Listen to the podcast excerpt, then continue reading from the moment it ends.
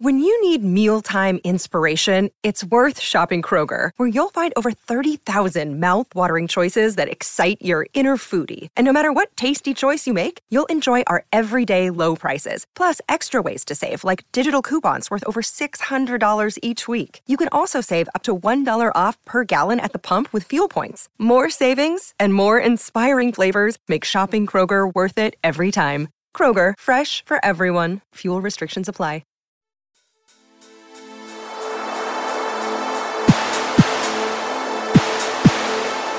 The History of the World podcast, written and presented by Chris Hasler.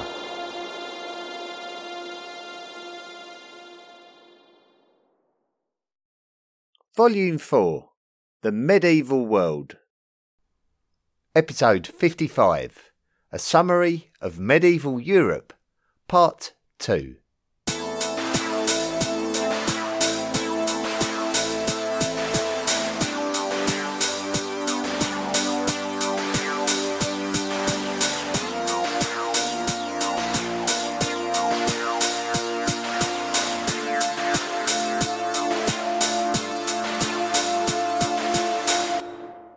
During the previous episode, we told the story of the development of the medieval papacy, a much more secular role than any simple bishop of a bishopric.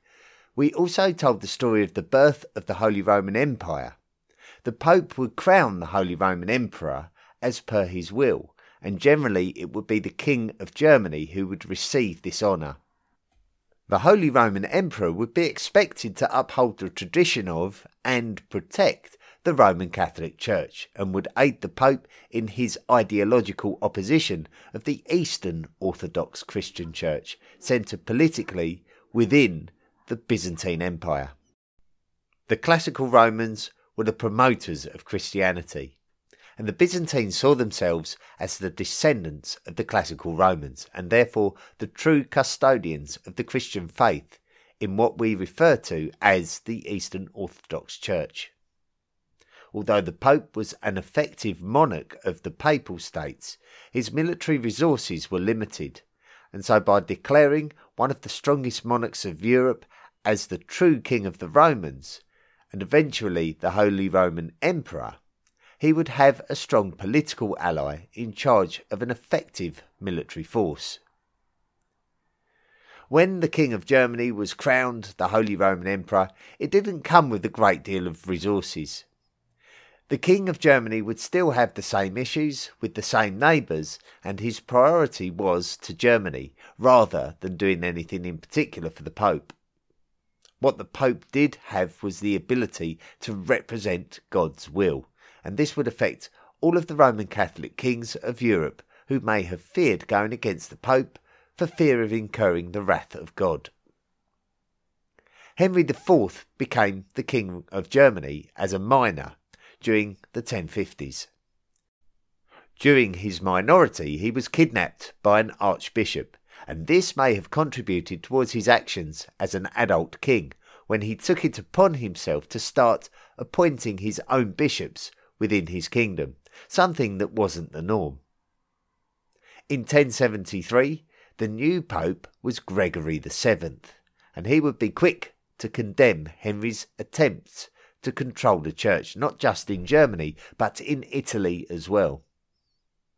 Henry asked his bishops to declare Pope Gregory VII's election as invalid, so Gregory excommunicated Henry.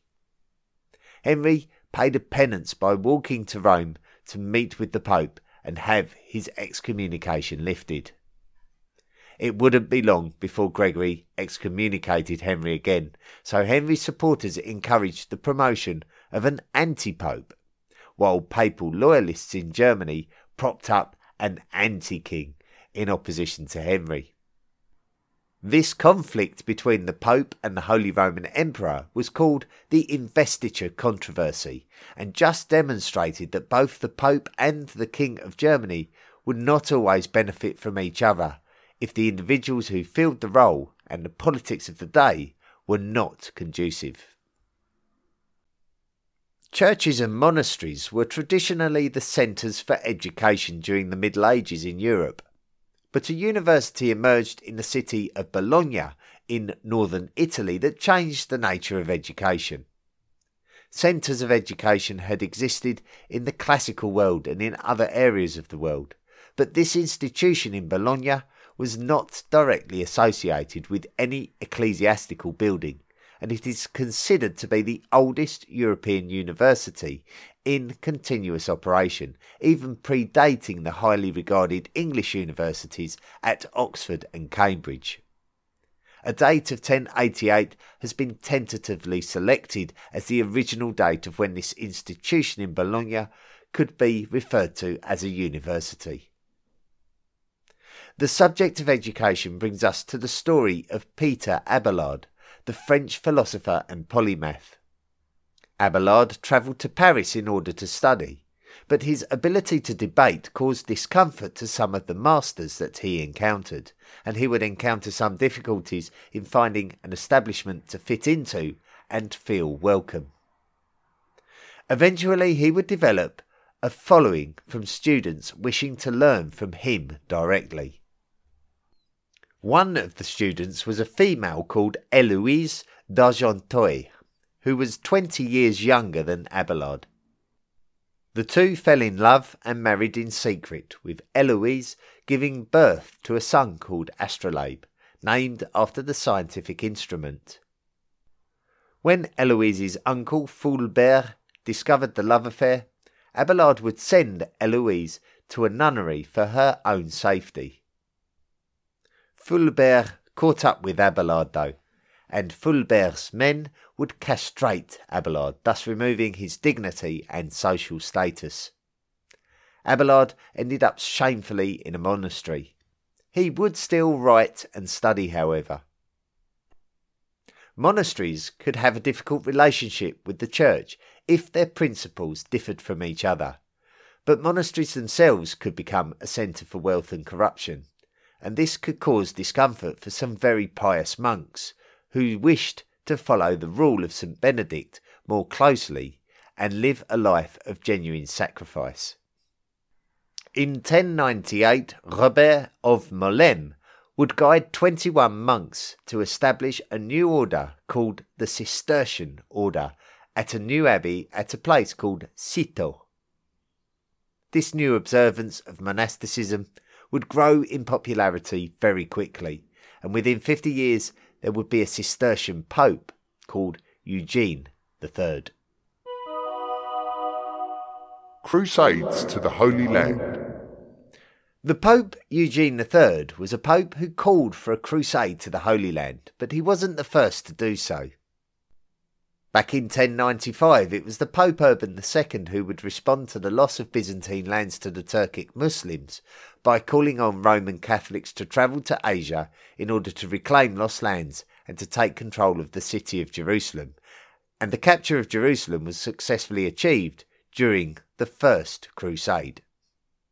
However, it soon became apparent that the motivation of the Roman Catholics was not to rescue Byzantine lands, but to conquer them for themselves we are already aware that there was a great schism between the Roman Catholic Church of Rome and the Eastern Orthodox Church of Constantinople, the capital of the Byzantine Empire.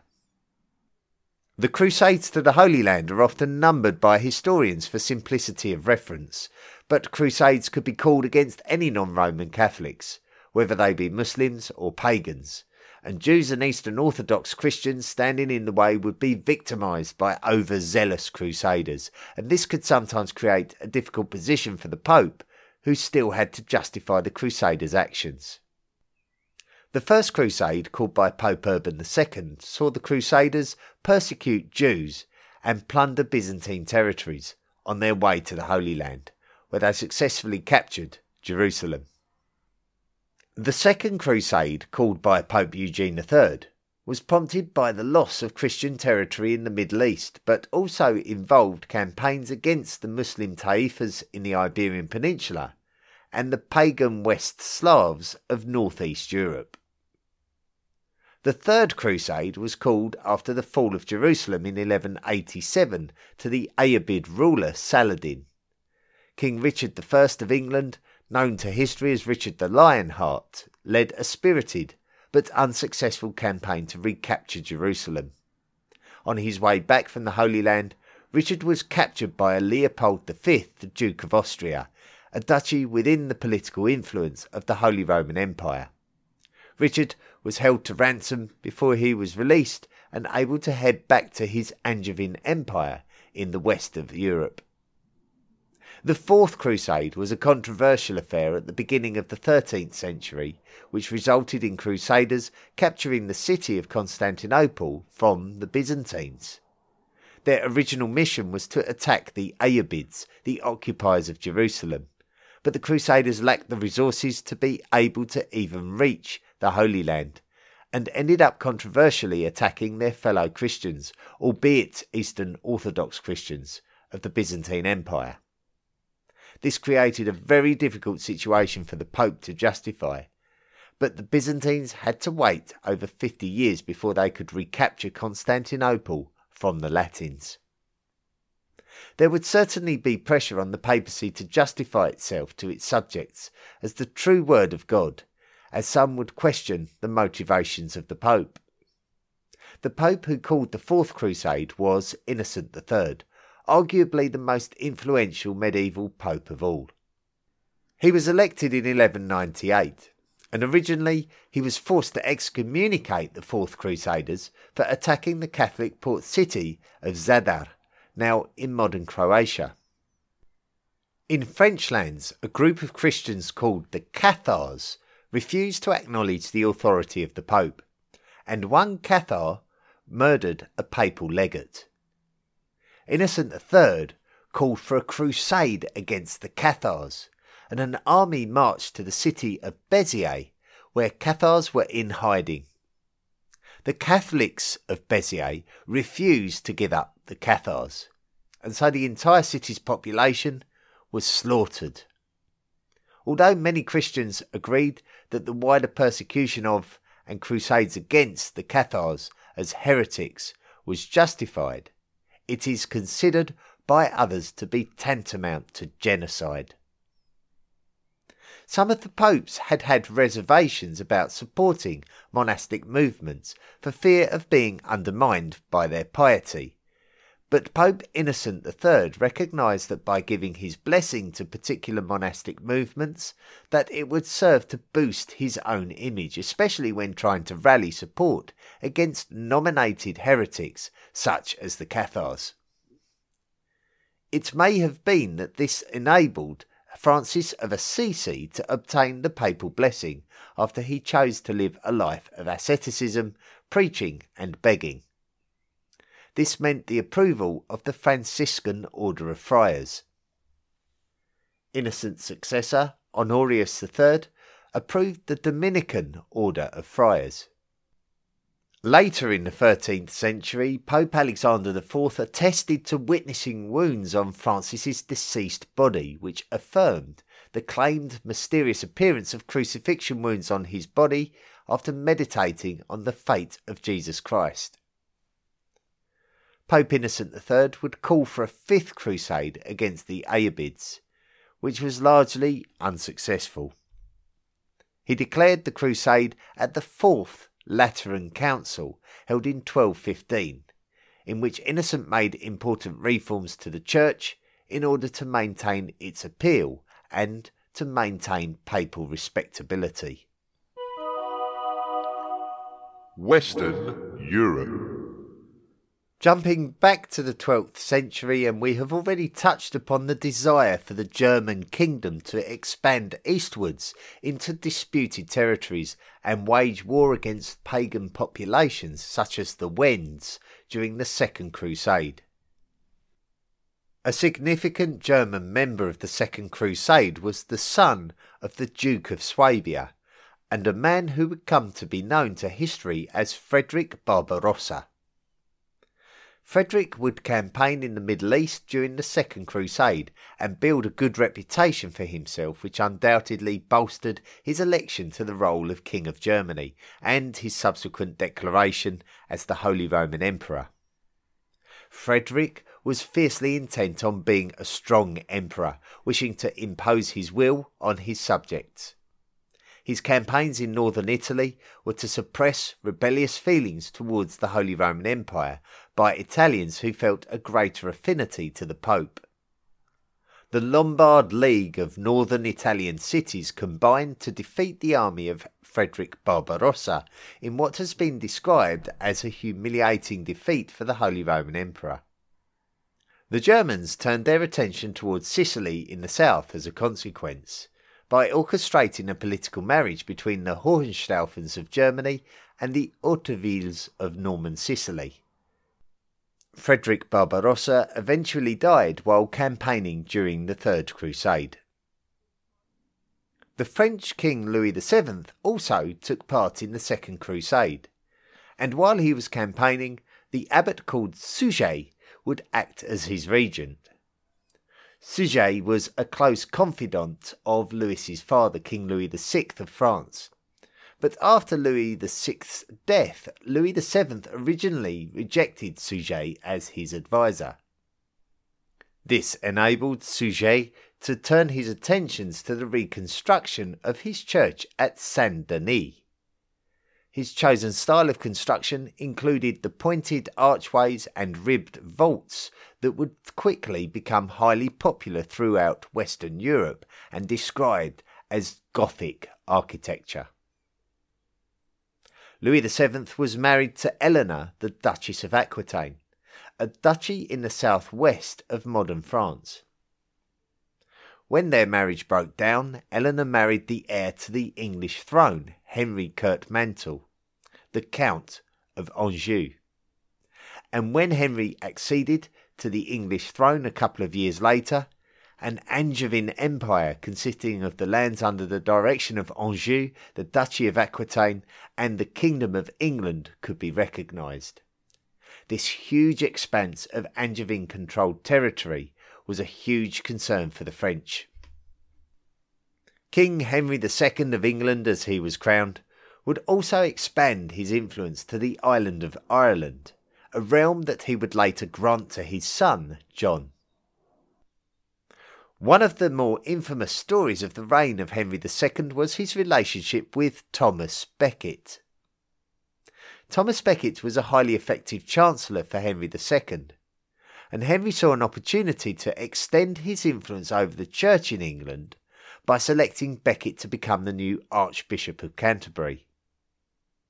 Becket was so loyal to the church in his new role that he refused to bow down to the demands of his king. So Henry II's plan had not worked out the way that he had expected. Becket was forced to flee England and this would upset the Pope, who demanded that Henry allow Becket to return. Becket did return, but it was not long before four knights stormed Canterbury Cathedral and murdered Archbishop Becket. How much of a hand Henry II had in instigating this murder is still debated to this day. We have already spoken of the first of Henry II's sons to become king, Richard the Lionheart, who campaigned in the Third Crusade and was kidnapped by Leopold of Austria. Another of Henry's sons, John, who Henry had made the Lord of Ireland, became king after his older brother Richard. While John was the King of England, the French King Philip II, also known as Philip Augustus, would capture the city of Rouen and bring the Angevin territory of Normandy under French rule. King John's ineptness when it came to his military strategies led to wastage of money that angered the English barons. And so the barons looked to limit John's abilities by making him agree to a charter called the Magna Carta in 1215, a document cited as a milestone of modern democracy. English Jews who had migrated from Normandy after the Norman conquest in England in 1066 were not subject to the same laws as the rest of the population. Originally, this meant that Jews could conduct their financial practices with freedom in order to be able to provide money for the crown, something that was difficult in a feudal kingdom where the king's subjects paid the king with services rather than cash. However, this also meant that the Jews would not enjoy the same protections that the Magna Carta promised to the barons and their subjects because the Jews were direct subjects of the king himself.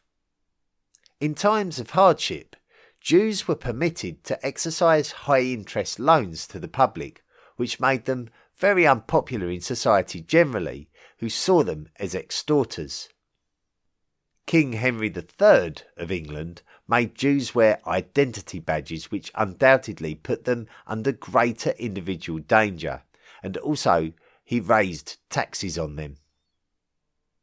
When the English barons, led by Simon de Montfort, rose up against the English King Henry III, the barons deliberately set about destroying documents belonging to the Jews in order to eliminate any records of the barons' debts Jews were no longer permitted to lend money, and when King Edward I, Henry's son, wanted to raise tax money from the general population, he promised to expel the Jews in order to raise his general popularity as a counterbalance.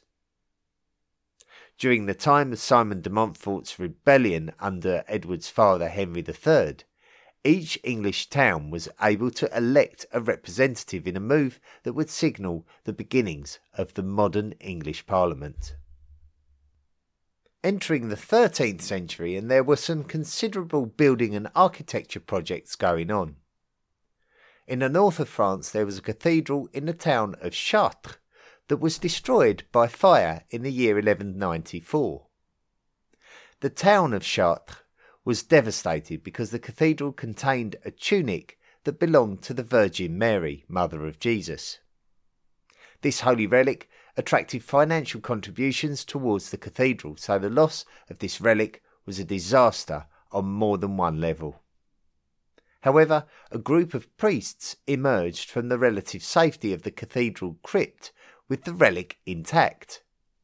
Suddenly, there was a wave of financial support coming from all over Europe, and so a new cathedral was built in the French Gothic style that still stands to this day and has been called one of the most beautiful Gothic cathedrals. The French king Louis IX obtained the crown of thorns. This holy relic is said to have been worn by Jesus before he was executed by crucifixion. When Louis received the relic, he commissioned the building of Sainte Chapelle in the city of Paris, where the relic could be kept along with others. Sainte Chapelle was once again built in the Gothic style and can still be seen there today. The relics were actually moved to the Cathedral of Notre Dame de Paris and they survived the fire in 2019.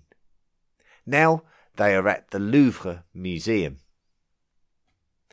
Cologne Cathedral in Germany was also constructed from the 13th century to house the holy relics that had been acquired by the Holy Roman Emperor Frederick Barbarossa during the previous century. The resulting twin spired Gothic cathedral is now Germany's most frequently visited landmark. Eastern Europe. In the lands of modern Russia by the 13th century, the southern lands of the Kievan Rus had broken up into a number of principalities, while the northern lands had become an independent Novgorod Republic. In 1237, a great invasion hit all of these lands from the east. This would be the arrival of the Mongols in Europe. This particular branch of the Mongols was called the Golden Horde and was led by Batu Khan, a grandson of the great Mongol ruler Genghis Khan. The Novgorodians relied heavily on the support of Prince Alexander Nevsky, who seemed like the only man capable of dealing with Novgorodian enemies on the battlefield and making diplomatic concessions to the Golden Horde in order to avoid total conquest. Alexander Nevsky earned his name after scoring a famous victory at the Battle of the Neva against the nation of Sweden, but he would also have to deal with the Teutonic Order that was on his western borderlands. The Novgorod Republic inherited the Eastern Orthodox Christian traditions of the Kievan Rus, while the Teutonic Order was a Roman Catholic militarized monastic order that was originally a German task force established in the Holy Land during the Crusades. With the Novgorod Republic now under the influence of the Golden Horde, the Mongols battled Poland at the Battle of Legnica, where they scored a devastating victory which enabled Mongols to stream into the states of Eastern Europe, including Poland, Bohemia, and Hungary. It was only the death of the highly ambitious military leader, Ogedei Khan, uncle of Batu and son of Chinggis, that stopped the westward ambitions of the Mongols. The turn of the 14th century. The end of the 13th century and the beginning of the 14th century marked the lifetime of Dante Alighieri, a Florentine poet whose work he is said to have not only influenced the works of other medieval poets, such as the Englishman Geoffrey Chaucer, but also said to have strongly influenced the standardization of the Italian language. Much of his work was inspired by a lady called Beatrice Portinari, who Dante had been acquainted with in his early years and who appeared to consume his thoughts as somebody he seemingly adored. Tensions in the south of Italy escalated to breaking point when the Angevin Duke Charles I took advantage of civil unrest in the Holy Roman Empire to take control of the Kingdom of Sicily during the 1260s. If you recall, we told of how the Germans arranged a political marriage in Sicily in order to extend their influence there during the late 12th century. Now the Angevins had taken control, but the Sicilians were not thrilled about this change, especially when Angevin representatives reportedly manhandled Sicilian women while searching for weapons. The Sicilians rose up against the Angevins, and tensions increased very rapidly and to a large scale. The Sicilians would appeal to the Aragonese kingdom on the Iberian Peninsula to join them in warring with the Angevins and the result would be the partitioning of the Kingdom of Sicily into the island of Sicily under the rule of the Aragonese and the Kingdom of Naples under the rule of the Angevins. This was also a time of the emergence of the Swiss Confederacy, that was a coalition of neighbouring states that were able to demand special privileges of their overlords, the Holy Roman Empire, and this would be the nucleus of what would become the modern country of Switzerland. The Great Interregnum. The Holy Roman Empire had been at its greatest extent at the second half of the 12th century through to the first half of the 13th century. The ruling dynasty was the Hohenstaufen dynasty, and one of the most notable members was Frederick Barbarossa. His grandson, through his own son King Henry VI, ruled Germany as King Frederick II. When Frederick II died in 1250, a number of rival kings were vying for the throne of Germany, and this destabilised and decentralised the Holy Roman Empire. The realm was divided in their support for whichever claimant they preferred, and the electors could not agree on which dynasty to support. This period has subsequently been referred to as the Great Interregnum of the Holy Roman Empire. In the year 1273, the electorates of the Holy Roman Empire opted to crown the Swabian count called Rudolf. Rudolf was a descendant of Radbot of Klettgau, who is known for building Habsburg Castle in the early 11th century. Although Habsburg Castle was in Swabia at the time, it can now be located in the modern country of Switzerland. The significance of this is the fact that Rudolf belonged to the House of Habsburg, and the Habsburgs would go on to have a significant impact on the history of Europe. Initially, though, they were just one house that were putting forward challenges for the German crown. It would be Charles of Luxembourg who would step up in the face of rival families to instigate a bid to take authority in Germany and see to it that he was crowned King of Germany before heading to Rome to be crowned Holy Roman Emperor. Charles would rule as Charles IV, and he would establish a new process for the election of a Holy Roman Emperor.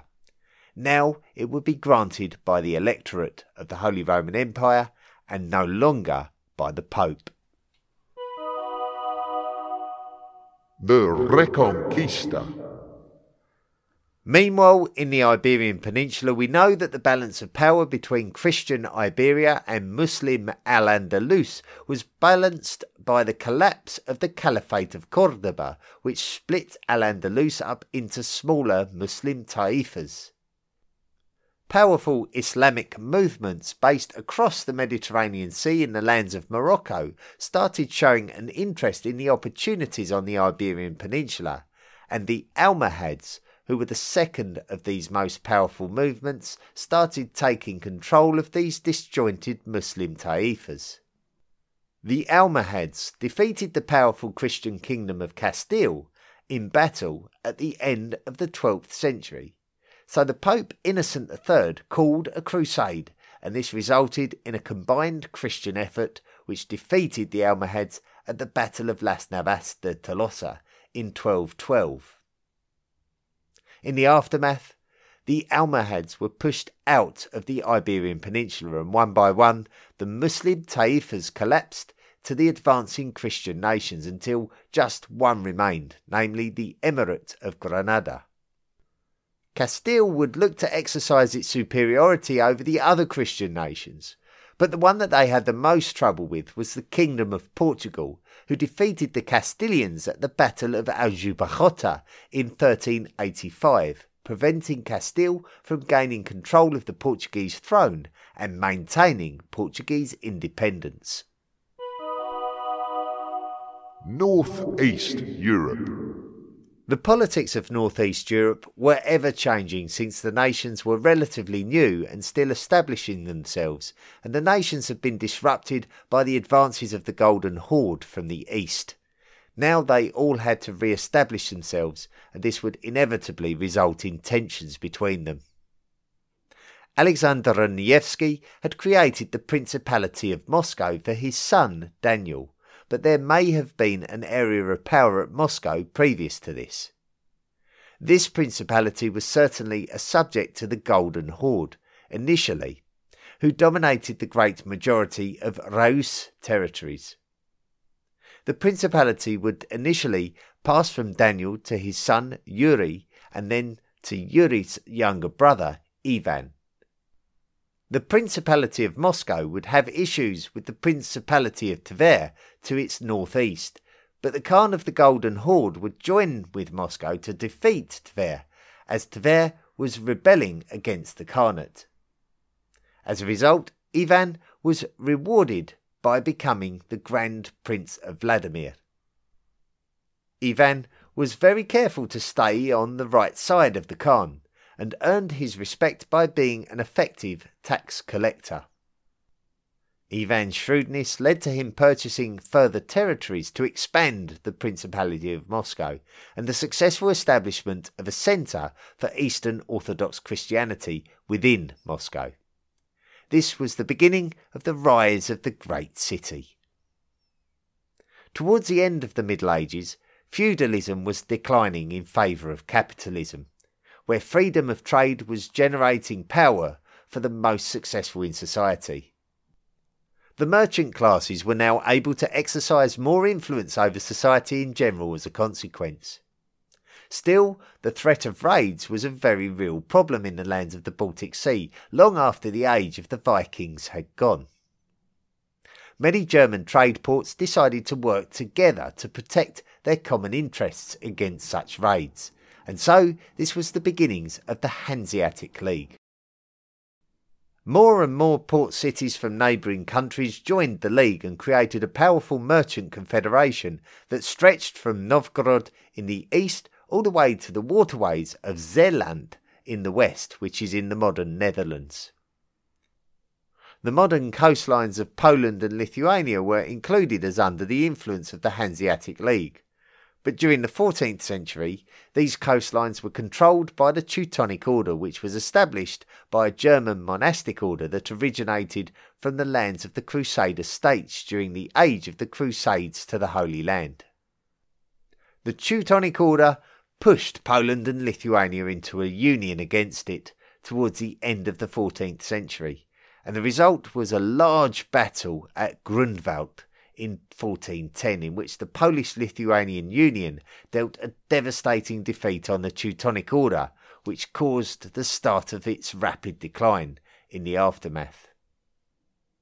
Although the Hanseatic League included some Scandinavian cities, it was still enough of a concern for the monarchy and the nobility of the Scandinavian kingdoms to react to the potential threat of German expansion and rule over the Baltic Sea.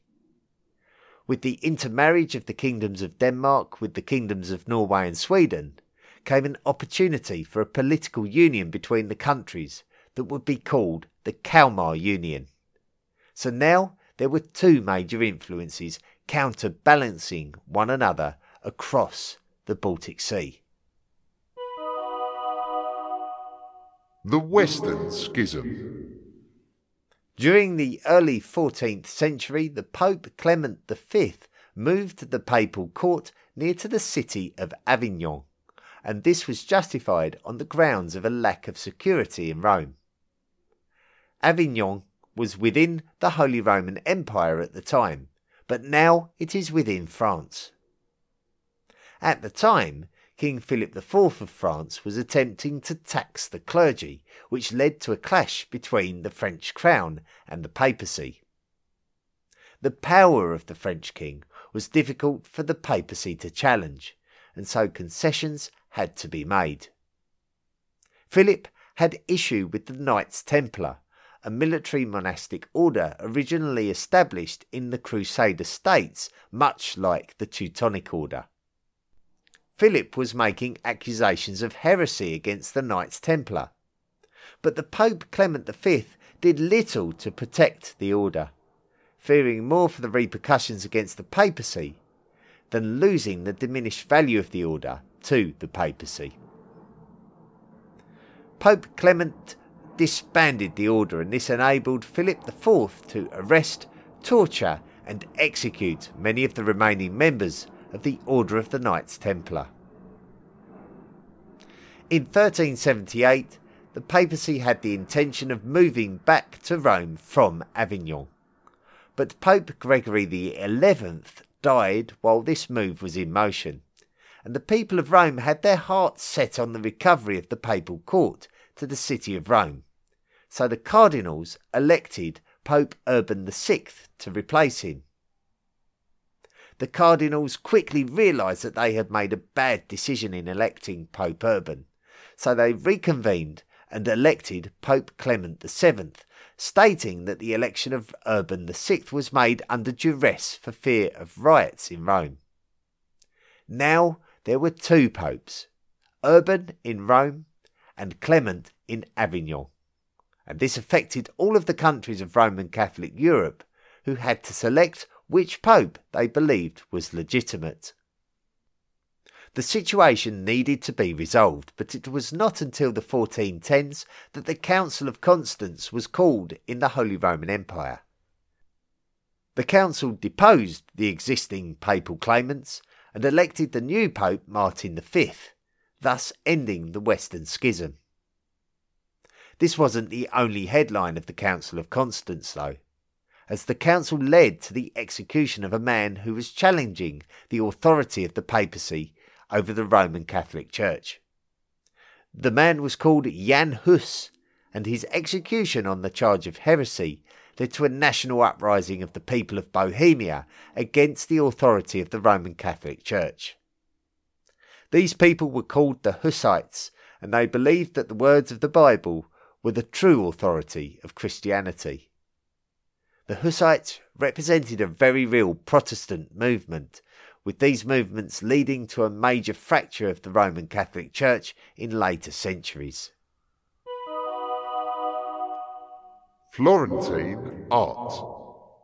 One of the most notable aspects of the end of the Middle Ages is the transition of art into a period known as the Renaissance.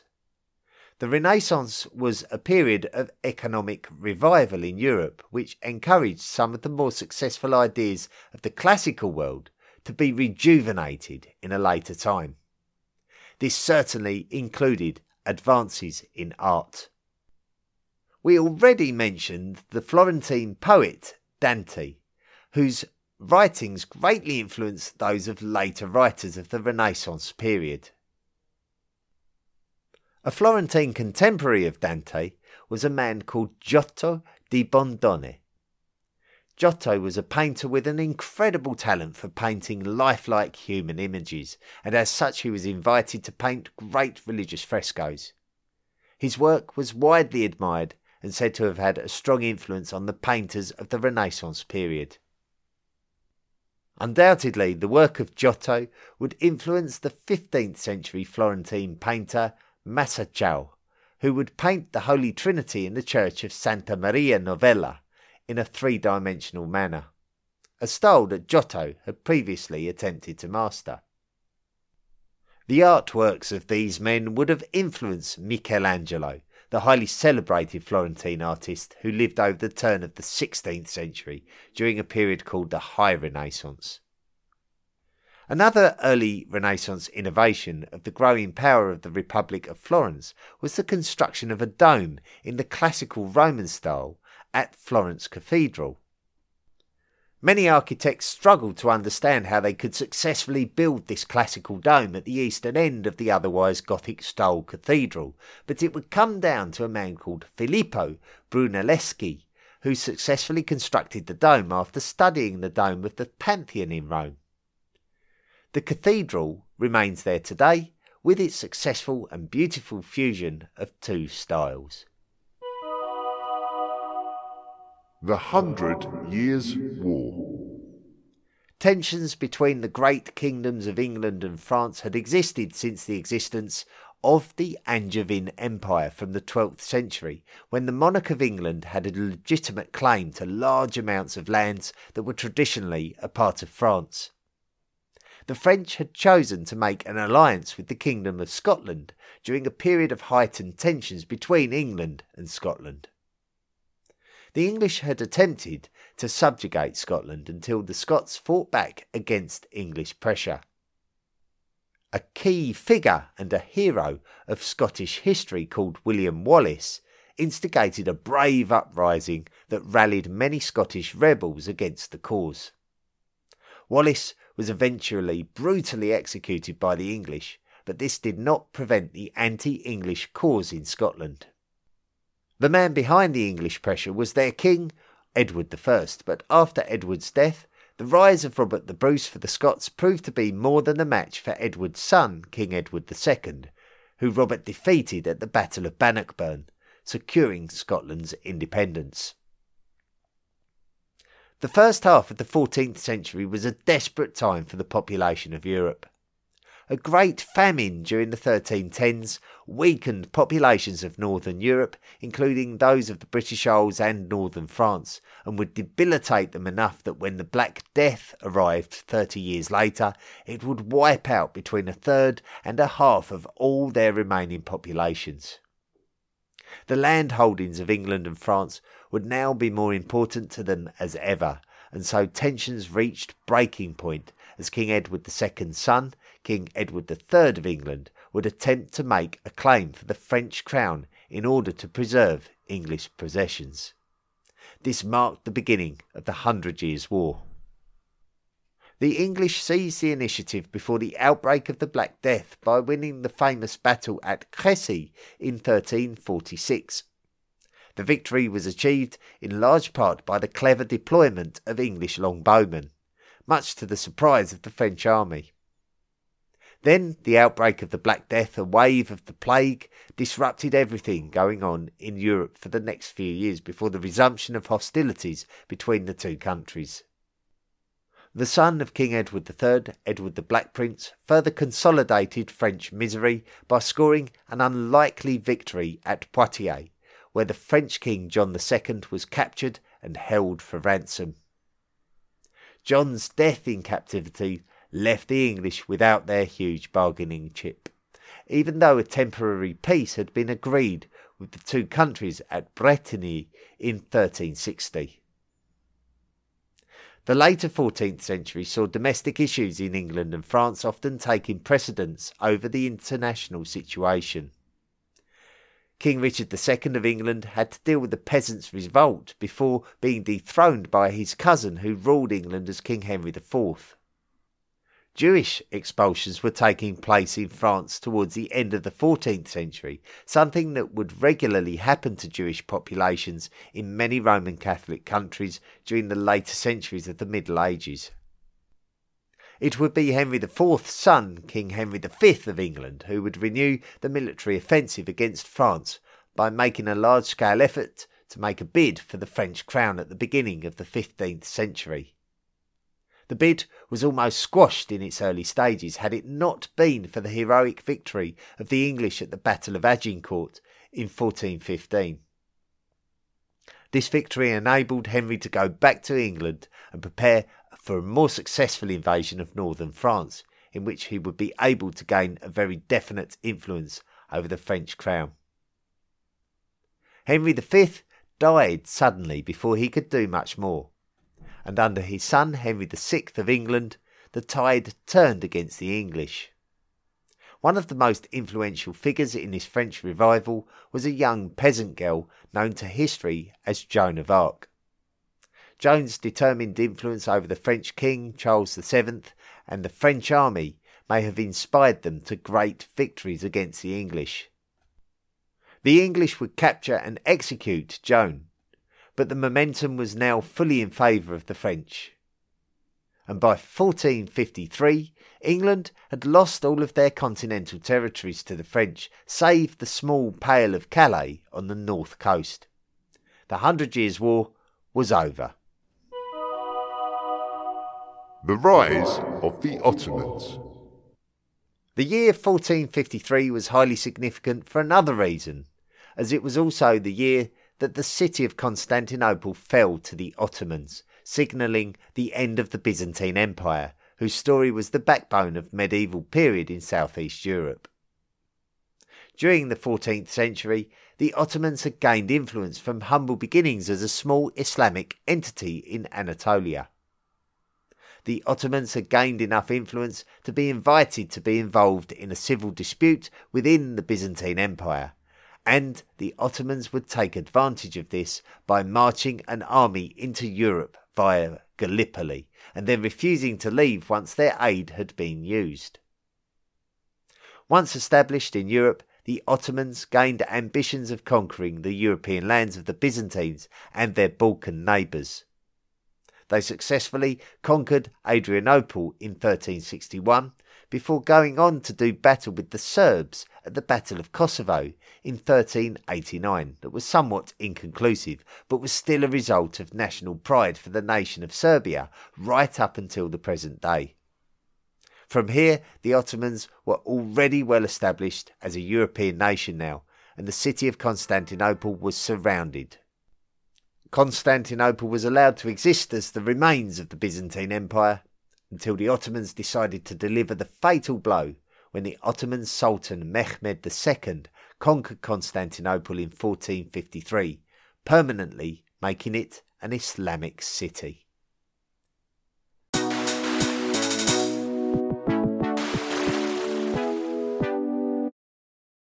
Hey, it's Ryan Reynolds, and I'm here with Keith, co star of my upcoming film, If, only in theaters, May 17th. Do you want to tell people the big news? All right, I'll do it. Sign up now and you'll get unlimited for $15 a month in six months of Paramount Plus Essential Plan on us. Mintmobile.com slash switch. Upfront payment of $45 equivalent to $15 per month. Unlimited over 40 gigabytes per month. Face lower speeds. Videos at 480p. Active Mint customers by 531.24 get six months of Paramount Plus Essential Plan. Auto renews after six months. Offer ends May 31st, 2024. Separate Paramount Plus registration required. Terms and conditions apply if rated PG. Thank you very much for listening to that marathon episode. I don't think I've ever written a, such a long episode. Uh, maybe I'm wrong, I just can't remember. It went on for a long time. There's so much to pack into that episode. I really underestimated how much information I needed to provide. And I did want to touch on some other things, such as like Renaissance art and Thomas Becket and things that we hadn't mentioned in the in the series. So uh, it was very important to me to make a good episode there. So I hope you enjoyed it. And for those of you who set aside half an hour to listen to my podcast episodes, I apologise. I apologise that it was too much to fit in. So uh, you might have to make a little bit of extra time to squeeze in the other 15 minutes. Anyway, if you enjoy the podcast, you'd love to support the podcast, we'd love to hear from you. And uh, if you uh, go to the history of the world podcast.com website, there's a Patreon link and you can sign up and make a monthly contribution. You can also subscribe through Spotify uh, by becoming a subscriber there as well. And either way, you become a member of the History of the World podcast Illuminati. You get uh, access to bonus episodes, which are 10 or 15 minute rundowns of the episodes that we've been providing. So we normally release them every one or two weeks. And uh, also, you can qualify for rewards as well. So you can qualify for gifts through the post and you can qualify for special episodes on the subject of your choice, which is interesting actually because uh, now that we've completed medieval Europe, we're going to be embarking on a program of eight special episodes uh, especially for those History of the World podcast Illuminati members who've qualified for that privilege. And we've got a really fascinating collection of episodes to bring to you, and, and they'll be coming over the next uh, over the next coming weeks uh, before we embark on another journey to um, medieval Asia. So we'll be exploring India, China, uh, Mongolia, of course uh, Korea, Japan, and uh, the, and Southeast Asia as well. So there's so much to bring you in terms of Asian history coming up. But first, we'll do all the special episodes, uh, and I'll tell you a little bit more about them shortly. Listener messages and reviews. Got a couple of messages this week. I've got one from Phil Hrusko, who's written in and said, Chris, I'm about to embark on volume four, The Medieval World, and want to thank you for intriguing me into a journey of human history. I marvel at the depth and breadth of your episodes. It is indeed a pleasure to be along for the ride. Phil, P.S. and pondering which Patreon level to join. Um, I'd love you to join uh, Patreon, uh, but at least, yeah, anyone that. Um, is uh, in two minds, at least rate and review the podcast. That's a great help. But thank you for your message, Phil. Anna Maria Cesena has written in and said, Thank you so much for making this podcast. I'm very late to the content, but really trying to catch up. I have terrible internet service because I live out in wine country in Baja, California, Mexico, about an hour south of San Diego, California. So every time I can, I download a bunch of episodes on Spotify and then listen to them offline when my crappy satellite internet is acting up. I'm impressed with your pronunciation of Spanish words in the in the Mexico, Peru, and Spain episodes, which most narrators tend to butcher. Therefore, I'm pretty sure your China pronunciations are spot on, even if you say they're tricky to get right. Um, you should be very proud of yourself for taking on this huge endeavour. I finally feel like my history education is up to par thanks to your hard work. Gracias from Baja California Norte, Mexico. And who knows, maybe I'll go on Patreon and donate just to get an episode on the history of our state, which might be boring to most, but thrilling to us who live on the peninsula and are so different than uh, the mainland Mexicans. We are progressive rebels who have had to put up with not being American enough for the US, even though um, a, qu- a quarter of a million of us cross the border at Tijuana uh, and other entries daily to work there legally, but uh, not Mexican enough for mainland Mexico either. We're not Catholic enough or do not have the same traditions because we're workaholics and don't believe in class systems or stratification, as you call it. Or maybe an episode on how Mexico lost half its ter- territory to the US with the Guadalupe Hidalgo Treaty. Uh, that might be a good one. Sad but true. Thanks again from a big fan. Saludos.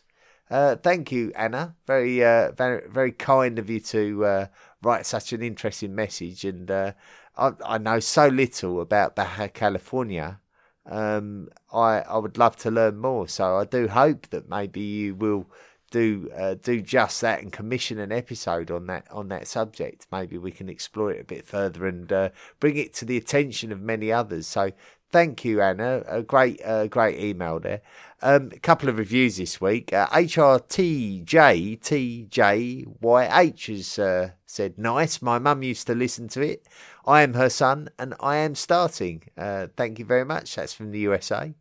And uh, Dan9091 from Romania has put quality content. I started listening to this podcast in 2022 and was immediately convinced by the quality content, well documented information explained in an easy to understand manner. The summary episodes are very useful. The pace of the podcast is good. I also appreciate the humble attitude and objective thinking and explaining arguments towards a theory or another. Great piece of podcasting. Well, thank you, Dan. Um, next week, um, hopefully, I might be able to get get you an episode. It's going to be quite a tough ask, actually, getting eight special episodes out over the next eight weeks. So they could be interspersed with a few uh, unscripted episodes. But um, I will try, if I have to do unscripted episodes, I will try and bring you some uh, retrospective stuff like uh, like the last unscripted episode. So you're actually getting a, a, little bit of content rather than just me rabbiting on about um, one thing and another. Um, so um, what have what have we got to look forward to um, over the next uh, coming episodes? Um, we've got special episodes. We're going to be looking at the Yamnaya culture, um, which is somewhat synonymous with the Proto Indo European uh, theory. Um, we're going to be looking at the evolution of religion. So, we've talked a lot about religion, we've talked a lot about aspects of religion, uh, how the modern religions sort of evolved in the modern world, and of course, the, the view of um, uh, ancient Canaanite religion, which sort of predates uh, biblical literature. And um, so we'll have a look at um, what religion is and, and how it evolved, really. So we'll be looking at it from a slightly different angle. We'll be looking at the Emirate of Granada, which uh, was the last surviving uh, Muslim taifa of um, of the Iberian Peninsula, and like the, the very at the very end of the Reconquista. So we'll be looking at that. We'll be looking at pre-Columbian mound builders, and this will sort of go almost this linking well with our um, our episode about the Mississippian culture, which we made for uh, the late Nick Barksdale, who's one of the greatest supporters of our podcast. So we'll be looking at pre-Columbian mound builders. We'll be talking about the Sea Dogs, who were the maritime heroes of Elizabeth I's reign. Uh, Elizabeth I, the English Queen, of course. Um, we'll be taking a look at Easy Company, who were uh, an American regiment um, involved with the Second World War. Um, so we'll be exploring 20th century history, which will be exciting. We'll be looking at the history of the country of Thailand. And we'll be taking a special look at historiography, which is the, the study of history and history writing, the history of history. So that'll be something completely different. So that's what we've got to look forward to until we resume volume four. So there's going to be some incredible subjects that we're going to be exploring. So I'm really excited to try and bring those to you. But uh, yeah, it might be a bit of a struggle for me to bring one a week. Um, so you'll have to sort of bear with me, I think, a little bit. Anyway, um, if you want, you can uh, now go to Patreon or um, if you are a subscriber on Spotify, you'll be able to enjoy a bonus episode now, another 10 15 minutes of chit chat about the episodes that we've just created and how they were created. Uh, so um, don't miss out on that.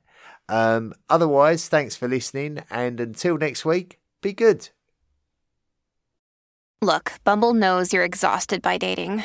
All the must not take yourself too seriously and 6 1 since that matters. And what do I even say other than hey? well, that's why they're introducing an all new Bumble with exciting features to make compatibility easier, starting the chat better, and dating safer. They've changed, so you don't have to. Download the new Bumble now. The History of the World podcast, written and presented by Chris Hasler. Please consider making a financial contribution by going to the historyoftheworldpodcast.com website and clicking on the Patreon link. Email the show at historyoftheworldpodcast at mail.com. And don't forget to join our social media at Facebook, Twitter, Instagram, and Tumblr. See you next time.